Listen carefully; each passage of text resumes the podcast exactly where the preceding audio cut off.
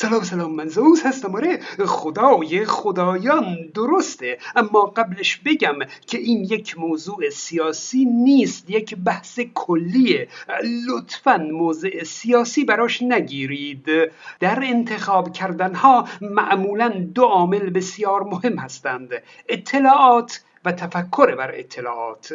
این دو عامل باعث میشه که شما بهترین گزینه رو انتخاب کنید. خب اطلاعات همیشه جلوی چشم ما نیست. باید تحقیق کرده و اطلاعات کسب کرده و سپس بر اون اطلاعات تفکر کرده تحلیل کرده تا به انتخاب درست برسیم. برای انتخاب های ما چهار جور محدودیت وجود داره. اول محدودیت گزینه ها هست. اگه آنچه که می‌تونید انتخاب کنید رو گزینه بنامیم همیشه گزینه های محدودی پیش روی ما هست. و لزوما یکی از گزینه ها گزینه ایدئال ما نیست.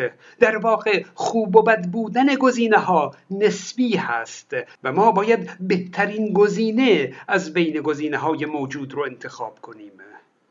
اما محدودیت دوم محدودیت اطلاعات هست. البته اینجا منظورمون فقط اطلاعاتیه که برای انتخاب گزینه خوب به درد بخوره اطلاعات مفیدی باشه. معمولا ما اطلاعات محدودی داریم.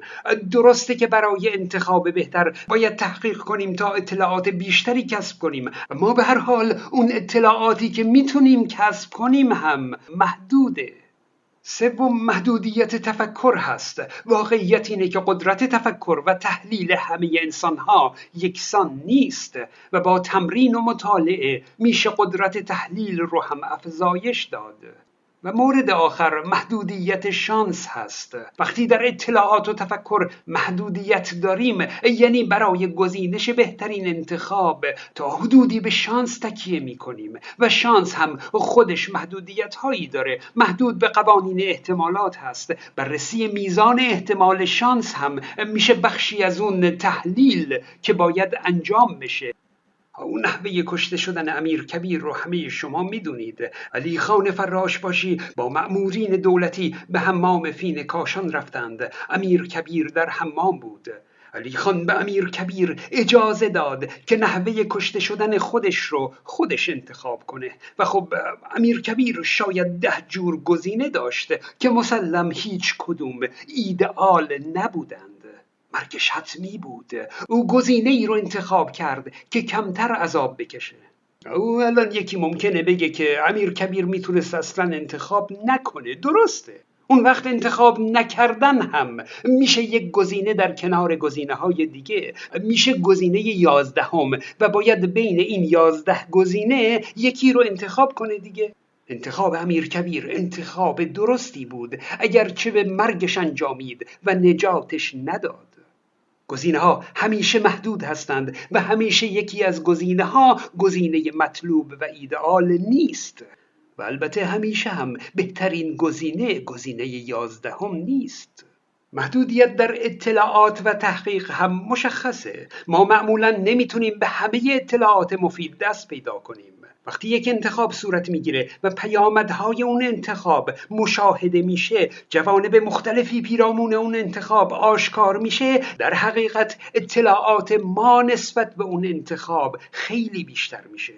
یعنی اطلاعات یک انتخاب معمولا در آینده آشکار میشه. در زمان انتخاب اطلاعات کمی وجود داره و شما با همون اطلاعات کم باید دست به انتخاب بزنید.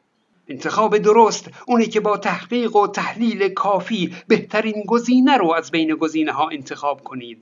حالا ممکنه که در آینده وقایعی پیش بیاد که نشون بده برای شما مثلا گزینه دیگه ای بهترین گزینه بوده. اگه اون دیگری رو انتخاب می کردید برای شما بهتر بود. اون وقت آیا انتخاب شما اشتباه بوده؟ خیر. شما که پیشگوی وقایع آینده نبودید اطلاعات آینده رو که نداشتید. اگه تحقیق و تحلیل شما به حد کافی بوده پس انتخابتون درست بوده. و اگه تحقیق و تحلیل شما به حد کافی نبوده پس انتخابتون اشتباه بوده. هرچه که باشه.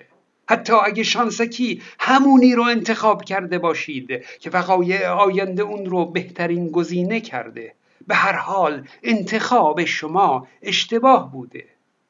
در کتاب انسان خردمند اثر دکتر یوال نوح حراری تاریخدان اسرائیلی نکات خوبی اومده که من سعی می کنم به تدریج در چند تا کلیپ به اونها بپردازم.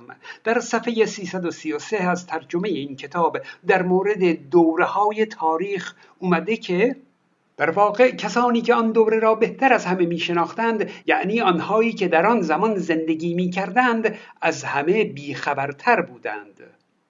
یعنی میگه که تصمیم گیری ها در دوره های تاریخ توسط کسانی صورت می‌گیره که از خیلی چیزها بیخبر هستند. در همون صفحه میگه یک قاعده محکم تاریخی وجود دارد که می‌گوید آنچه انگام بازنگری تاریخ اجتناب ناپذیر می نماید در زمان خودش به هیچ وجه واضح و بدیهی نبوده است. مثلا الان برای همه ما واضحه که انقلاب پنجا و هفت یک حرکت به سمت اصر حجر بوده افتضاح بوده. مردم ایران به دست خودشون خودشون رو بدبخت کردند. اینها الان بدیهیه. اما برای مردم بیخبر سال پنجا و هفت چون این بدیهی نبوده. می‌خوام بگم با اطلاعات زیادی که ما الان از دوران انقلاب داریم نباید اونها رو قضاوت کنیم. بلکه با توجه به اطلاعات کم مردم اون زمان باید بررسی کنیم ببینیم که آیا انتخاب مردم برای اون انقلاب کوفتی انتخاب درستی بوده یا اشتباه.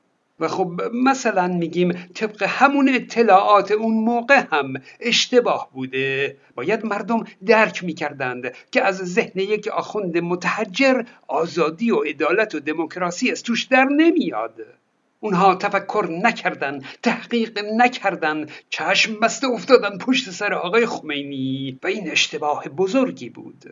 حتی اگه نتیجه اون انقلاب یک حکومت گل و بلبل هم بود باز هم افتادن پشت سر یک آخوند متحجر انتخاب اشتباهی بود او یعنی می‌خوام بگم نتیجه انتخاب درست و اشتباه بودن انتخاب رو تعیین نمی‌کنه.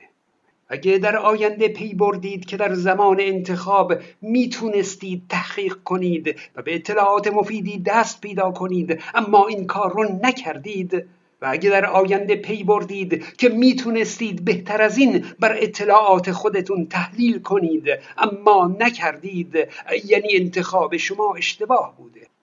اما محدودیت در تحلیل هم وجود داره. همونطور که با ورزش کردن میشه قدرت عضلات را افزایش داد. در واقع با مطالعه و تفکر و تحلیل ذهنی هم میشه قدرت تحلیل کردن رو هم افزایش داد.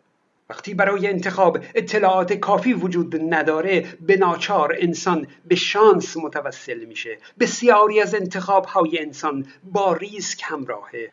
در آینده اتفاقهایی ممکنه بیفته که الان برای ما آشکار نیست. حتی ممکنه قابل پیش بینی هم نباشه. بعد اون وقایع در آینده نشون میده که نتیجه انتخاب شما به کجا انجام میده. شما رشته تحصیلی انتخاب می کنید شغل و همسر انتخاب می کنید مهاجرت کردن رو انتخاب می کنید در آینده معلوم میشه که انتخاب اون رشته اون شغل اون همسر اون سفر آیا نتیجه خوبی برای شما داشته یا نه. اما شما اون موقع که انتخاب می کردید از آینده بیخبر بودید. تا اونجا که تونستید تحقیق و تحلیل کرده اید بقیهش رو هم به شانس سپرده اید ریسک کرده اید اشکالی هم نداره. ما همیشه ریسک می کنیم ریسک کردن می‌تونه معقول باشه. وقتی شما سوار هواپیما میشید به هر حال دارید ریسک می کنید با انتخاب یک آژانس هواپیمایی معروف و معتبر میزان ریسک رو کاهش می‌دید. اما باز هم به هر حال ریسک پس در اون تحقیق و تحلیل باید میزان خطر و ریسک تصمیم خودتون رو هم حساب کنید. همین که ریسک معقولی باشه کافیه. او فیلم سینمایی هتریک رو احتمالا دیده اید. در داستان فیلم فرزاد شرط بندی کرده بود که تیم لاسفاس ماس از تیم رئال مادرید می‌بره. در فیلم زنش کلی بهش قر زد که تو بی فکر هستی و تمام سرمایه زندگیمون رو سر شرط بندی گذاشته ای. اشتباه کردی و خلاصه زن قهر کرد و رفت. بعد در آخر فیلم اتفاقا اون تیم چیچیماس از تیم رئال مادرید برد. فرزاد زنگ زد به زنش که های من شرط رو بردم برات خونه می‌خرم و از این حرفا. اما زنش دیگه حاضر نشد برگرده. خب تمام سرمایه زندگی رو پای شرط بندی گذاشتن اشتباهه. حتی اگه نتیجه شرط بندی شانسکی برنده شدن و پولدار شدن باشه باز هم اون شرط بندی اشتباهه. این مهمه که نتیجه انتخاب درست و اشتباه بودن انتخاب رو تعیین نمی‌کنه. یک مسئله هم کنم و خلاص. فرض کنید ده تا جعبه در بسته داریم که یکیش جایزه داره و نه تای دیگه پوچ هست. خالیه. فرض کنید که ده نفر از شما به نوبت هر کس یک جعبه انتخاب کنه که خب فقط یکیش جایزه داره. شما دوست دارید که نفر چندمی باشید که جعبه رو انتخاب می‌کنه. اگه شما نفر اول بودن رو انتخاب کنید خب شما از بین ده تا جعبه انتخاب می‌کنید. اما نفر دوم از بین نه تا جعبه انتخاب می‌کنه. و اگه نفر آخر بودن رو انتخاب کنید خب ممکنه مثلا نفر پنجم جایزه رو ببره یعنی اصلا نوبت به انتخاب شما نمی‌رسه آیا از انتخاب خودتون انتخاب آخر بودن پشیمون نمیشید؟ اینکه چندمین نفر باشید قدری تفکر لازم داره. باید تحلیل کنید تا بهترین گزینه رو انتخاب کنید. خب بگذارید سریع تحلیل کنیم. نفر دوم درسته که بین نه جعبه انتخاب می‌کنه و شانس موفقیتش یک به نه هست. اما به شرط اینکه اون نفر اوله شانسی جایزه رو بلند نکرده باشه. درسته؟ احتمال جایزه بردن نفر اول چقدره؟ یک دهمه. پس احتمال جایزه نبردن نفر اول میشه نه دهم.